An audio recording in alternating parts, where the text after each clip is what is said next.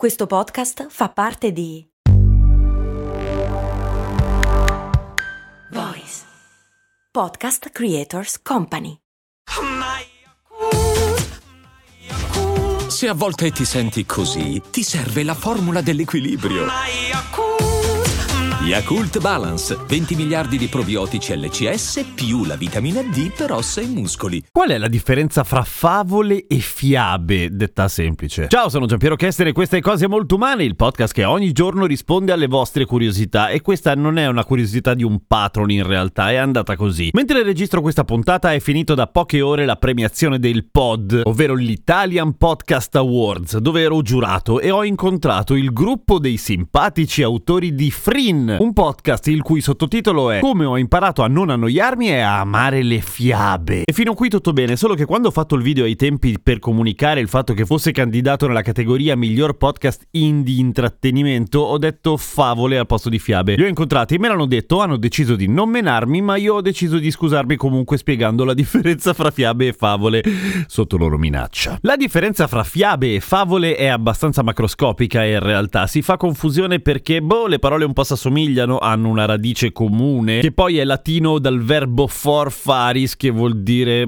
raccontare, dire cose fare podcast. Ma vediamo quali sono le differenze fondamentali. Intanto, le fiabe sono quelle super diffuse, quelle da cui prende a piene mani la produzione Disney per intenderci, cioè di solito la fiaba è una roba lunga, con una trama articolata, la cui ambientazione in genere è completamente eh, fuori di testa, cioè nel senso sono luoghi dove può esserci la magia, per esempio, possono succedere cose incredibili, ci possono essere i draghi, gli orchi, gli elfi, i maghi, queste cose qua qua. Quindi le favole sono realistiche? No, per niente, adesso ci arriviamo, aspetta. Hanno strutture che si assomigliano moltissimo fra di loro, non so se avete in mente il buon prop favolista e studioso russo che trovò tutta una serie di personaggi e di schemi che si ripetono praticamente in ogni fiaba possibile. Cioè in ogni fiaba c'è un antagonista, un mandante, l'aiutante, la principessa oppure il premio, il padre di lei, il donatore, l'eroe o le vittime o il ricercatore, il falso eroe. E lo schema di solito è l'equilibrio introduttivo, cioè la situazione iniziale, la rottura dell'equilibrio iniziale, quindi l'esordio, l'azione dell'eroe, cioè le peripezie, il ristabilimento dell'equilibrio, cioè lo scioglimento della sbatta fatta. E poi ovviamente si può approfondire tantissimo, però il fatto che le fiabe si assomiglino un po' tutte ha fatto pensare più di un antropologo che tutto sommato probabilmente le fiabe hanno una storia veramente antica, ma veramente, veramente, veramente antica,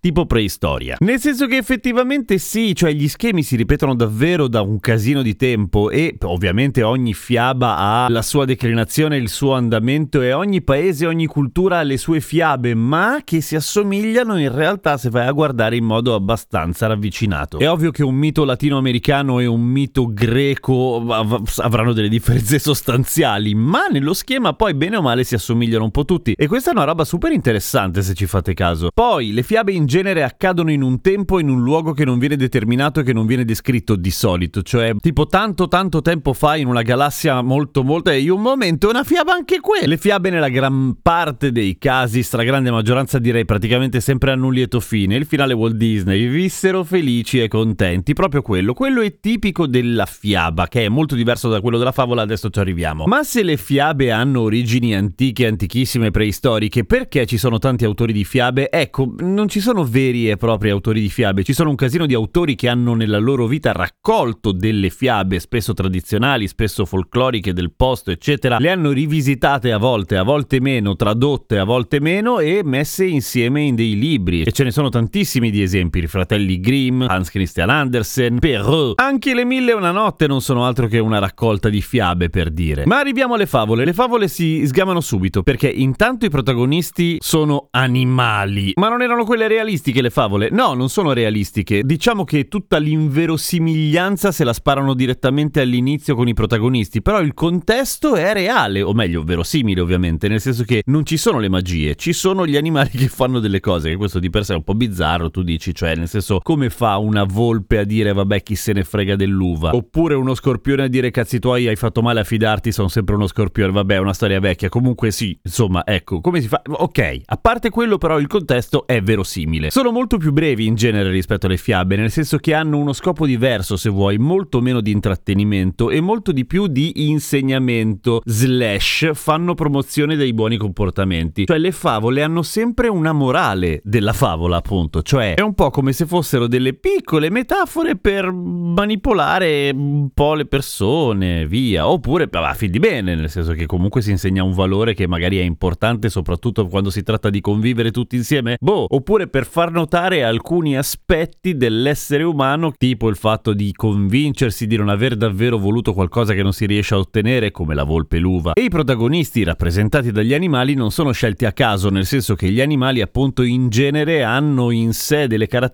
che vogliono rappresentare anche lì metaforicamente degli aspetti dell'essere umano, tipo lo scorpione, qual è l'aspetto dello scorpione? Di essere un predatore che, che fa quello, cioè che lavoro fa lo scorpione? Scorpiona e quindi si rifarà, che ne so, all'aggressività incontenibile, all'attitudine predatoria di certi individui, insomma quelle cose lì. Quindi fiabe si svolgono in un luogo che non si sa, in un tempo che non si conosce, in un contesto completamente fantastico. Hanno schemi che tendono a ripetersi da fiaba a fiaba e hanno il lieto fine. Le favole invece generalmente finiscono abbastanza di merda. Il contesto invece è verosimile, solo che a essere bizzarri questa volta sono i protagonisti perché sono degli animali e in sé le favole hanno un messaggio moralistico, a volte un po' scassacazzo, diciamolo. A domani con cose molto umane. Ah, se anche tu vuoi fare le domande e non sei un patron, fai un video su Instagram in cui vi fai la domanda, taggami e la miglior domanda della settimana troverà la sua risposta.